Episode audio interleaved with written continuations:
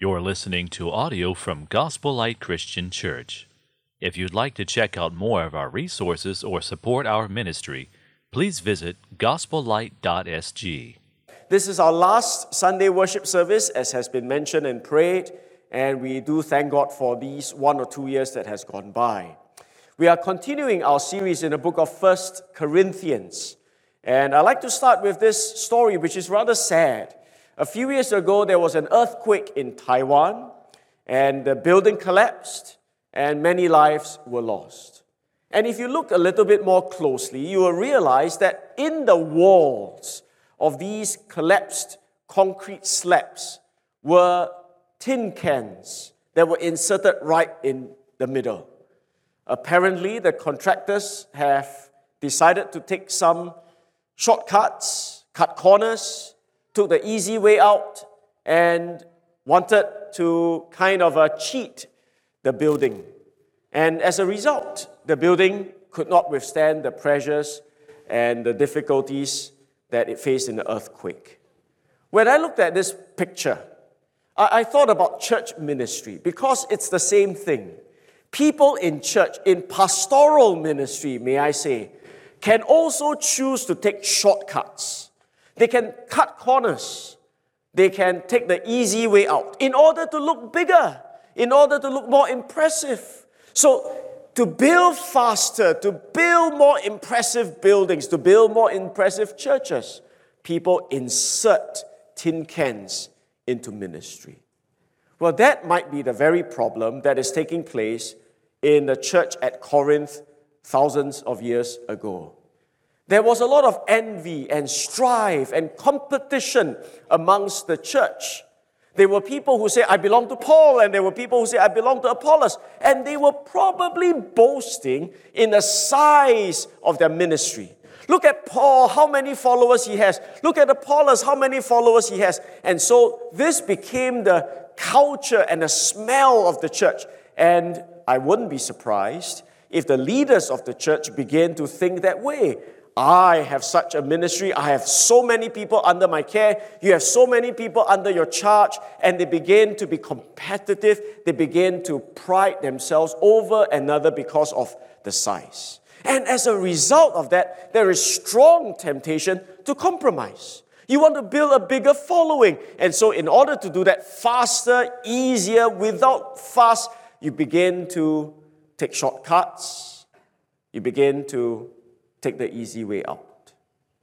So, this morning we are looking at a passage that teaches about shortcuts, or really a warning against shortcuts in pastoral ministry. Very embarrassing, very sad that we have to look at something like this, but this is real. It happened probably in the church at Corinth, and it can happen to any church today, including Gospel Light, isn't it? Now, Paul is going to teach about the shortcuts in ministry with an architectural example. It's, it's like the Taiwan building we saw. He's a, quite a master at using examples. Some two weeks ago, we looked at how he uses a baby to describe carnal Christianity. Last week, we learned about agricultural example about farming and learning that actually we should never quibble about growth because it is God who gives the increase. Today, he gives a third example about a building. So let's take a look at these verses before us. For we are God's fellow workers, you are God's field. That was last week. This week, he transits into not just an agricultural one, but an architectural example. You are God's building. According to the grace of God given to me, like a skilled master builder, I laid a foundation and someone else is building upon it, let each one take care how he builds upon it. So, the how he builds is the main point of this illustration. For no one can lay a foundation other than that which is laid, which is Jesus Christ. Now, if anyone builds on the foundation with gold, silver, precious stones, wood, hay, and straw, each one's work will become manifest. For the day will disclose it, because it will be revealed by fire, and the fire will test what sort of work each one has done. If the work that anyone has built on the foundation survives, he will receive a reward. If anyone's work is burnt up, he will suffer loss, though he himself will be saved, but only as through fire. Do you not know that you are God's temple and that God's Spirit dwells in you? If anyone destroys God's temple, God will destroy him, for God's temple is holy and you are that temple. Now that ends the reading of the scriptures. I know it's uh, not an easy passage to really get to, uh, but let's try to do it in a, I, I hope, the simplest way possible. Now, this illustration Paul gives it revolves around a building. And he's saying that this building illustration is not just teaching you architecture, this is teaching you about ecclesiology. It's about teaching church because he says you are God's building. So Paul is saying, just like how an architect, a contractor, a construction company will build a building, the church minister, the pastor, is led of God or used of God to build up God's people. Get that? Very simple, straightforward illustration. He goes on to say that this building, however, is no ordinary building. This is about the temple. It's about building the temple. Even more apt.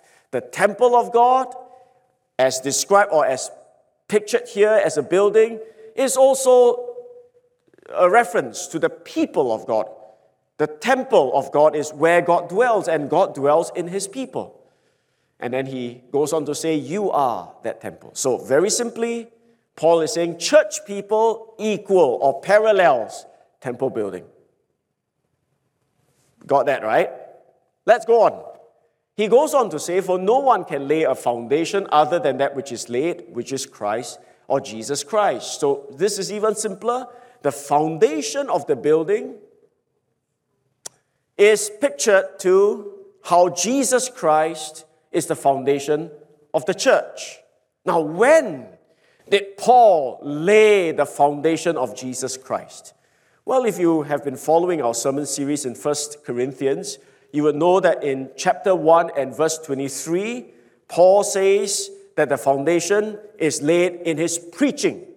And then in chapter 2 and verse 2, he says, I determined to know nothing among you except Jesus and him crucified.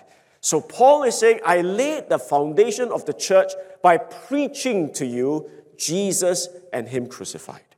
So a contractor lays a foundation with his machines, with the stones, but a pastor, a church planter, lays the foundation of the church by preaching to God's people Jesus and Him crucified. He goes on then to say, which is the main thing now, please get this. I, I would say this is the main thing you really need to grasp. If anyone builds on the foundation with gold, silver, precious stones, wood, hay, straw, each one's work will become manifest. I colored it in two different colors so that you can see that Paul is really talking about two kinds of materials you can use to build a building. And these two kinds of materials will describe the two kinds of ministries one can have. So you have perhaps a ministry that is described as gold, silver, precious stones, and another kind of ministry that can be described as wood, hay, and straw. That's quite obvious what these two kinds of materials represent. Gold, silver, precious stones are costly things. They are pricey. They are precious, not, not cheap to uh, obtain, because you've got to have a lot of effort spent to search for them and to dig them out from underground. So they are costly and difficult to find materials. But the thing about gold, silver, and precious stones is that they last. They don't get burned up easily as the imagery goes with Paul's description. However, wood, hay, and straw are the total opposites. They are readily available. You can find them anywhere in those days. Maybe a bit hard to find now in Singapore, but in those days, very easy to find. And they are easy for you to obtain, doesn't cost you much. The problem with them, however, is that they are very perishable. One fire and it's all wiped out. So I think Paul is here talking about a kind of ministry that is costly, difficult, and lasting. I would say this represents a faithful ministry. And then the other kind of ministry, wood, hay, and stubble, or wood, hay, and straw, would be a ministry that involves taking shortcuts. You don't want to do it the right way because you are not patient, you're not willing to pay the price, so you take the easy way out. And so Paul approves of the faithful way. Clearly, that's the imagery. And he does not approve of that which is taking shortcuts. So, what is this sermon about? What is this big idea about? Well, to be more accurate, it's please don't take shortcuts in ministry. Don't let compromises come into church. Don't build a building where you insert all the tin cans in the walls because one day, on the day of reckoning, everything will be made manifest. I think this big idea, therefore, is easy, right? I, I, I hope you are following me. I know it's Christmas. I, I had a big Christmas dinner last night and I had a food coma. I was knocked out, man. Um, I, I, hope you're, you're awake right now. So, if you are awake with me, I urge you to follow me into greater depth on consideration of three things. The first point will be the most difficult, will be the most demanding of your attention. Second and third point will finish in a jiffy. All right, so the first point. I'd like you to consider in this imagery the work of the pastoral ministry. What is pastoral ministry about? Paul says, I laid the foundation, someone is building upon it. Take care of how one builds upon it. I think this is about a pastoral ministry, and it is clear that a pastoral ministry is like that of an architect or a builder. You are building, however, not bricks, but you're building people. You're building up a people who will be the dwelling place of God, in whom God dwells. Now that's special, don't you think?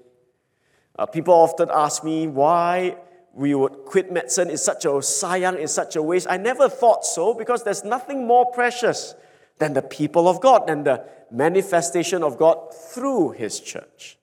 So the work of the pastoral ministry is building people. And based on what we have learned in 1 Corinthians, I suggest to you the work of the pastoral ministry is building a people of faith with gospel centered truth.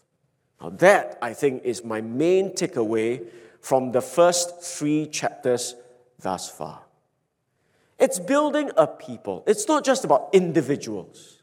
Now, yes, God saves each one of us individually, but God saves each one of us individually so that we might form a beautiful structure, that we might form a beautiful community, a beautiful people.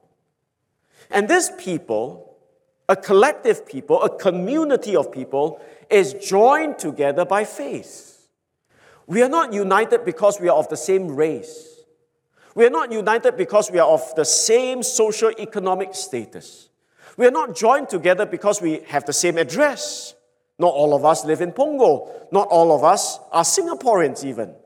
But we are joined together because we all believe, worship, and serve God through His Son, Jesus Christ. We are a community of faith. Now, I get that faith idea very strongly in 1 Corinthians chapter 2 and verse 5. You can take a look at that if you like. Paul's goal in ministry is that your faith might rest not in man's wisdom, but in the power of God. And so, the work of the pastoral ministry is to build a people of faith who would love Him, serve Him, glorify Him. And the builder uses something to build.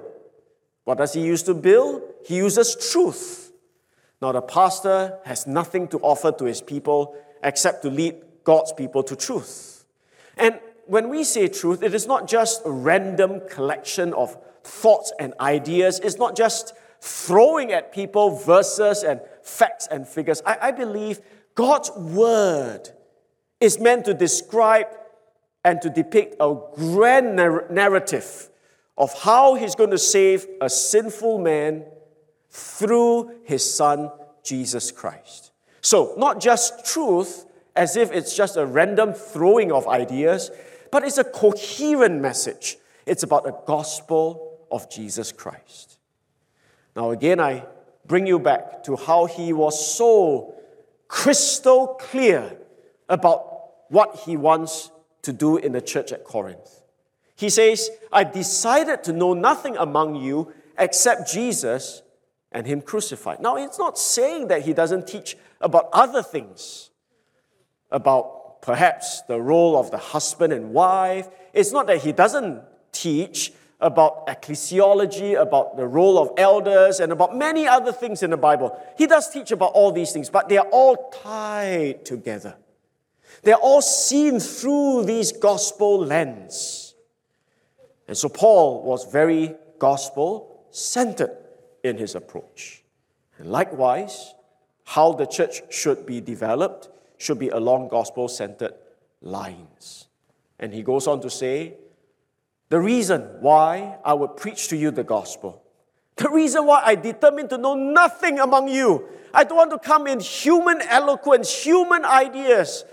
I don't want to impress you with Greek philosophy and so on, because I want your faith to not rest in the wisdom of man, but in the power of God.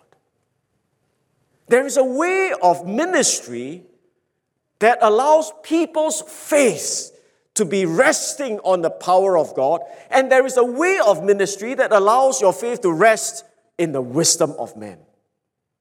Do you realize that? You can go to different churches and you can divide them into these two categories. One allows your faith to be built up on the power of God, and one allows your faith to be built up in the wisdom of man. So there are two areas, two likelihoods here, and so let's go back to the imagery Paul has laid for us. You can build a building, you can have a church that is based upon the power of God, or you can have a ministry that is based on the wisdom of man. The ministry that is rooted in the power of God is that which is centered on the gospel of Jesus Christ. No added salt and vinegar, just the real deal, the raw deal, Jesus and Him crucified, and how that impacts everything in life. And then there's another kind of ministry that is otherwise. It is not centered on the gospel. It's centered on many other things, but it is not centered on the gospel. And, and so I suggest to you, Paul is saying the gold, silver, precious stone kind of ministry is that which is gospel centered. And the wood, hay, stubble kind of ministry is that which is not gospel centered. And the difference is that the gospel centered ministry is costly, it's difficult, it's not easy to find because the builder has got to search, to dig, and then to apply these costly materials. And he can't find it in the world around him, it is buried somewhere, it is buried in the pages of the Bible. In other words, he can't just lead and teach based on what he already knows in his life. He's got to go into the Bible, dig out those gems, and then build it. Dig out those gems and then build it. Dig out those gems and then build it. But there is another kind of ministry that you don't have to go to your Bible much. You can make use of some words of the Bible, but you are not really digging into it. You just teach people what you already know, and you teach that which is easy, what people can accept readily. The gospel centered ministry is a ministry that is rooted in the scriptures, that is dug out from the scriptures, that is applied to the people line upon line, truth upon truth, layer upon layer. It may not be something people accept or appreciate, it is not something everybody likes. But there's another kind of ministry that everybody likes. Another kind of ministry which is way easier. humanistic ideas, human philosophies, but not gospel theology. Pastor, what do you mean by that? It's still a bit abstract, lah. Well, let me try to give you some illustrations of what I think humanistic philosophies may be. And, and I give them all the isms. You know, we, we, we like isms in Singapore. Uh, so let me give you some examples of wisdom of man kind of ministries, wood, hay, stubble kind of ministries. Number one, we may be building ministries based on pragmatism. Heard of that? Just being downright practical. Whatever works, we use. So, pragmatism is designing ministry simply based on what appeals to people and what works. I put the word works in inverted commas because to most people, whatever can bring in the crowd is what works. So, how can a church pastor minister? Well, he can choose to follow pragmatism. Oh, if this kind of music means that we have more people, this is what we will do. If this kind of preaching is appreciated by more people, this is what we will preach. If whatever draws in the crowd, that will be how we build our building. Doesn't it sound like those who say, if it could save us some effort and money, just put those tin cans into the walls. We will look good and we'll save some cost. Pragmatism, I think, a very prevalent philosophy. Rather than faithfully teaching and preaching and laboring in the gospel, even though it takes longer, change is not going to take place immediately. Crowds will not come in immediately. People will not appreciate this ministry immediately. But let's do it the right way, the faithful way. Well, pragmatism rules in many cases. And then another example I can give to you is nominalism. What is nominal, nominalism? It simply means that we are satisfied with nominal believers in our churches because they fill seats and make us look successful. So, doesn't matter if they don't really understand the gospel, as long as they walk in, we say, Brother, I know we don't all use brother the right the same way, but we, we you know what I mean, right? Oh, I'm so glad you're a Christian now. Am I? Yeah, you come to church, you're already Christian, what? You come to church some long, so long already, come get baptized lah. Be part of our membership, and we become very loose in the way we define what it means to be a believer, a follower of Jesus Christ. And it doesn't matter, because as long as you're part of our statistic, you make us look good. And there is a kind of ministry like this, where the leaders of the church do not cause God's people to think seriously about whether there is real faith in their life. There's a third kind. Well, there are many kinds, so I'll stop numbering them, but you can think about traditionalism. Whilst there are people today who design their ministry based on the latest trends and fads, there is another danger that we are so stuck in our traditional practices because we're scared of losing people. We could be inclined to rely upon traditions rather than seeking to see how the power of the gospel can be contextualized and applied in our day. You know, I'm not saying traditions are bad. Many traditions are good, wonderful. But if you are so stuck in tradition and you're not understanding the principles of the gospel and applying it to life, there's a danger. That's not building a building, a ministry on the power of God, but merely in the wisdom of man. Oh, because our, our pastor says so. Oh, because the old pastor says so, or because our third generation pastor said so, so we stick to it. Well, I'm not saying destroy everything destroy traditions, destroy the past. No, but we've got to think based on biblical principles. Perhaps moralism is another danger. There can be a kind of ministry that is just based on how we lead people towards self righteousness. I mean, believe it or not, the Bible presents self righteousness as something people like. And the gospel is the offense of the cross. So maybe one of the best ways to create a big religion is to tell people, do this and do that to earn favor from God. And don't be surprised that there are many religions, many cults in the world that are huge because people love self righteousness. And the gospel is so humbling to them that they cannot accept it.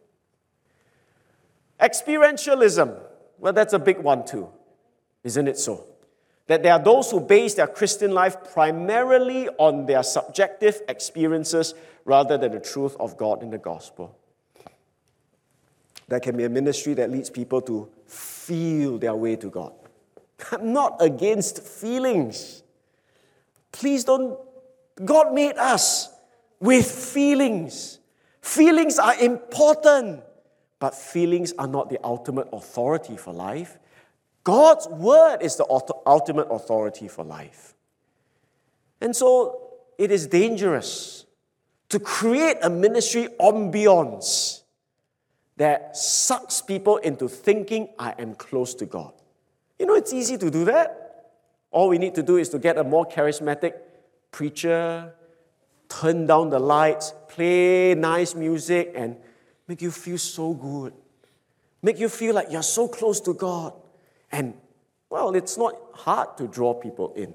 If you mix and match some of the combinations I have already suggested to you, maybe sensationalism.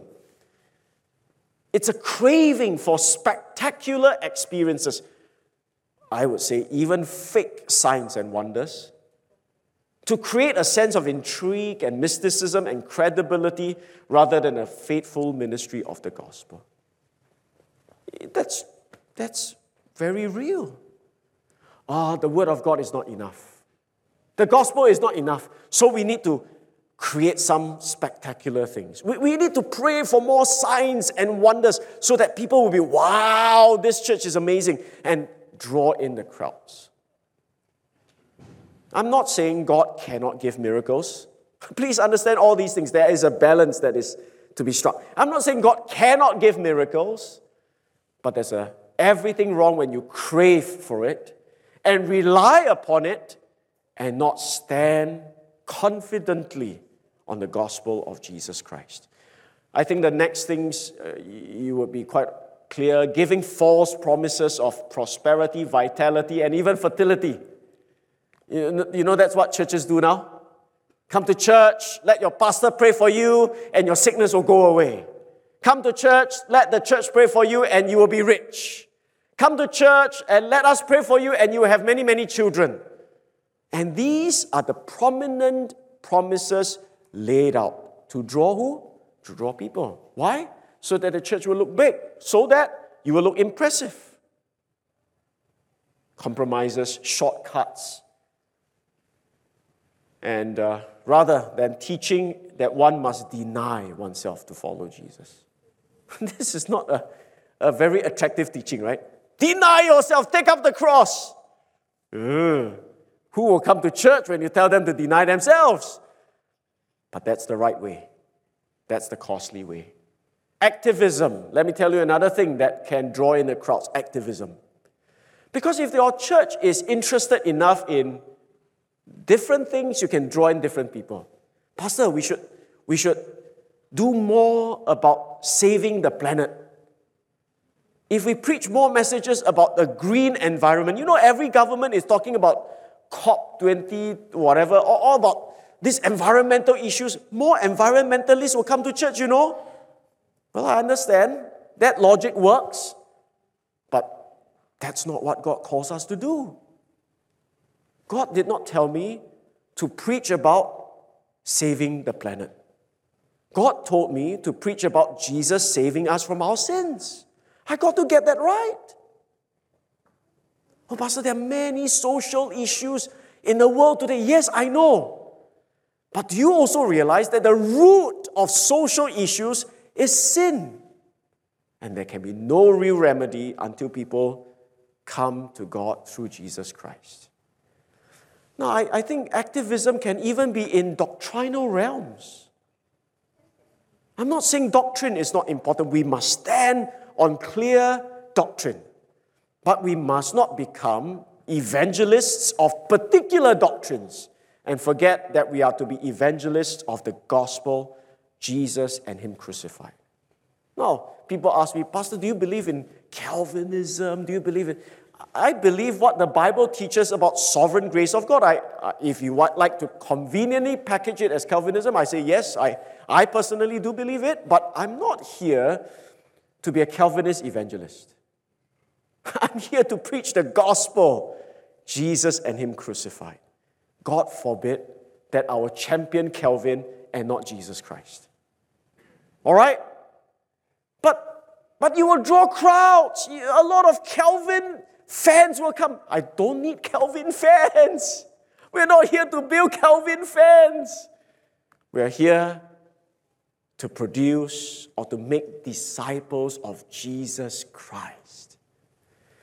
So let's not be distracted to these things. What is the work of the pastoral ministry? Building a people of faith with gospel centered truth. I hope that is clear. That is gold, silver, precious stones. Oh, the wood, hay, straw ministry, faster, easier, and bigger. Use activism, use materialism, use sensationalism, use experientialism, use all these things, pragmatism. Throw that in, it will be a bigger ministry. But that's not what God calls us to. Let's be clear. Well, I said point one is the longest. It did take us some time, but point two and three faster. The second thing that I think you really need to consider from this analogy is the worth of the pastoral ministry. Which one is more precious at the end of the day? Oh, yes, gold, silver, precious stones, slower, smaller, wood, hay, straw, faster, bigger, but which one is more precious? How do you assess the worth of each pastoral ministry? I, I give you the story of the three little pigs. I know there are many kids here, you're, you're, you're like, oh, uncomfortable. Uh, I give you three little pigs. 三只小猪. What is the story about? Well, all three little pigs built three houses. And they look pretty good. One with straw, one with wood, one with bricks. And you know, and the Da Hui Lang, the big, big bad wolf came and half and puff, and he blew the house down for which one? The straw and the wood. Now they were built faster, easier, because the two piggies actually laughed at the last brother. Why, why you take so long to build your brick house? But when the big bad wolf came, the wisdom of the third pig shines through. The worth of the pastoral ministry is not seen today. Do you realize that? Wow, big church, ah! not necessarily good, you know. Huh? Very funny, man. wow, the church so tiny, your church so small. Not necessarily bad, you know. Because just like the three little pigs, you can't assess the value of the house until the real test comes. I say to you, the exact value or worth of each pastoral ministry is not what we can accurately assess today. Now, I know it's not intuitive because it's very, very easy and very common for us to talk about churches based on their size. Which church do you come from? Oh, I come from ABC Church. Hey, how many people there? How about the other church? How many? And, and straight away we pigeonhole people. Oh, your church, ah, 20 people. Ah. 老牙 lah you. No taste. Don't know why you go that kind of church. Wow, your church, 10,000 people must be takong lah. So attractive, so many people like must be good lah. But I'm saying to you, according to Paul, you cannot accurately assess the worth of a ministry in God's eyes. All right, in God's eyes. And ultimately, for all eternity, based on just superficial gauges and measurements today. Now, this is not what I say, this is what Paul says. He says each one's work will become manifest. In other words, it is not manifest, it's not obvious today. But each one's ministry, The worth of the ministry will become clear.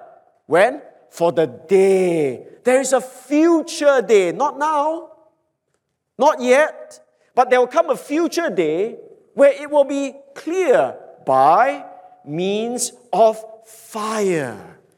There will be a great searching and purging on that day because God will test what sort of work each one has done. If the work that has that anyone has built on a foundation survives, he will receive a reward. So not every big thing is rewarded. It will go through fire, and what's left, that which lasts, will be rewarded. I'm sure this refers to gold, silver, precious stone imagery. And then there are those who may have big ministries, but if everything chao everything is burned up, he will suffer loss. He doesn't get anything from anything that is burnt up, even though he himself will be saved. So this is not about salvation. This is about reward. He will be saved, his soul will be saved, but what he thought he had labored in order to re- obtain reward from God will not do so because it doesn't last. And this, I think, clearly refers to the wood, hay, and straw. So, the worth of the pastoral ministry is not what we can accurately assess today. So, I urge all of us not to despise small ministries.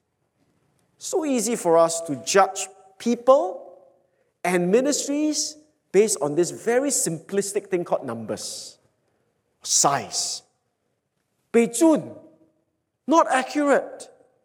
And please then do not idolize big ministries. Just because the ministry is big doesn't mean he becomes our model. Just because the ministry is visited by many people doesn't mean it is good. How do you tell if it's good? The Bible, not numbers. See how easy it is for us to be pragmatists and not biblicists and not people who follow Scripture, there is, according to Transformers, more than meets the eye, all right? Just like you look at a Taiwan building, wow, look big, uh, but inside all tin cans. Empty, no substance. What's the point? And so I also urge all of us that the goal of your ministry is not size. Now, please don't get me wrong. I think size is important in a way. Because every single soul is precious. Everyone who is saved results in heaven's rejoicings. Do you know? The heavens rejoice over every sinner who repents. It's tremendous if there are many people who are saved, but that should not be the driving force of ministry. Because if that becomes your driving force, there will be huge temptation to compromise, to take shortcuts, to find the easy way out to cut corners. Rather, I say, the North Star of ministry is faithfulness to God in building a people with gospel centered truth. That's how it all ties up. Finally, this is even shorter, I end off with the weight of the pastoral ministry. I think that's the emphasis of Paul. He says, You've got to build a ministry. Be careful of how you build. Be careful to build ministry using gospel centered truth, nothing else. Because only this kind of ministry will be rewarded in the end. Everything else will be burnt up. And I want to remind you of how important this is because you are building the dwelling of God. Now imagine today you have to build a house for your friend. Maybe Chin Chai bill still okay lah. But you build a house for your prime minister, you better don't Chin Chai bill lah. Or you build a house for a king, you better build it properly. Imagine you're building a house for God, you better put in your best effort. And I think as a pastor, as a minister of the gospel, there must be great care in building because the weight of the building is added here that it is not just an ordinary building, it's the temple of God. If anyone destroys God's temple, God will destroy him. Now, this is serious. If you anyhow build, you are getting into trouble. I think, pastors, we will have a very, very, I think, lah, ah, when I appear before God, quite nervy, ah, because I think sometimes I try to find gold, silver, precious stones, but there are other times I anyhow go and find wood, hay, straw, and put in. No. Wow, this is serious stuff. This is nothing to be trifled with. We all will have to give an account. The book of Hebrews say that church leaders, you amongst all, will have to give an account to God in how you have served His people. Pastoral ministry, yes, is accountable to God's people. But more than that, He's accountable to God. My boss, my master is God. Now, in a sense, all of us work, even in our secular jobs, with an eye toward God. That should be the right way. But I think there's a particular reminder here that leaders, we are responsible in how we shepherd, serve, teach, lead God's people, and let that be a warning for us. But I, I do not just want to talk about the scary part, the warning part, but let's look at the rewarding part, all right? Paul, uh, Peter, not Paul now, exhorts the elders among you as a fellow elder and a witness of the sufferings of Christ, as well as a partaker in the glory that is going to be revealed. Shepherd, he says, do this well, please. I exhort you, I encourage you. Shepherd the flock of God that is among you, exercising oversight, not under compulsion, but willingly, as God would have you, not for shameful gain, but eagerly. Not domineering, not being a bully. And I've read so many stories of church bullies, it's amazing.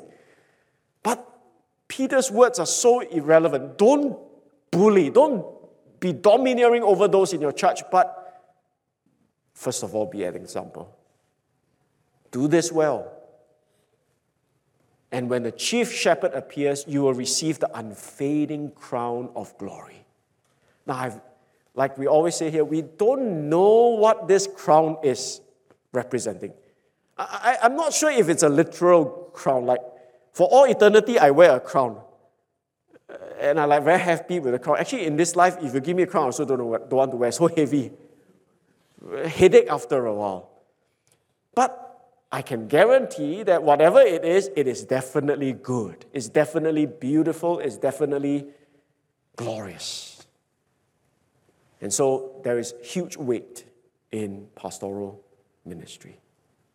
Maybe today you are a small group leader, a Bible study group leader, a discipleship group leader.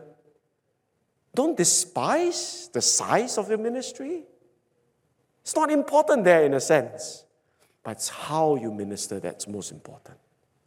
Don't look at Gospel Light as if we are a small church or a big church and, and make judgments based on it. It's more important that we are a gospel centered church, a people following Jesus. This is the last sermon of the year, and I hope this story or this illustration would stick in your life, would last or the distance for us here at Gospel Light that as Paul laid the foundation of Jesus and Him crucified, we will continue to build upon the right foundation the right way. If you're here today and you do not know Jesus, I am saying to you, we are a community, we are a family. We are a church not because we are Chinese or Filipino, not because we all went to university or went to polytechnic, not because we stay in Punggol or stay somewhere else, but we are all united as one people because we believe Jesus. We believe Jesus gave his life on the cross some 2,000 years ago in order to pay for your sins and mine. He came to give his life so that we might find eternal life, reconciliation with God. Why is the whole world celebrating Christmas? Why is he the Savior who is promised? Because He is the only one who can save us from our sins. This morning, I urge you, I pray for you, and I want to encourage you to turn from your sin and believe in Jesus. Depend on Him. Join on this community building project. Stand on the foundation of Jesus Christ. May you find eternal life through Him. Let's bow forward of prayer together.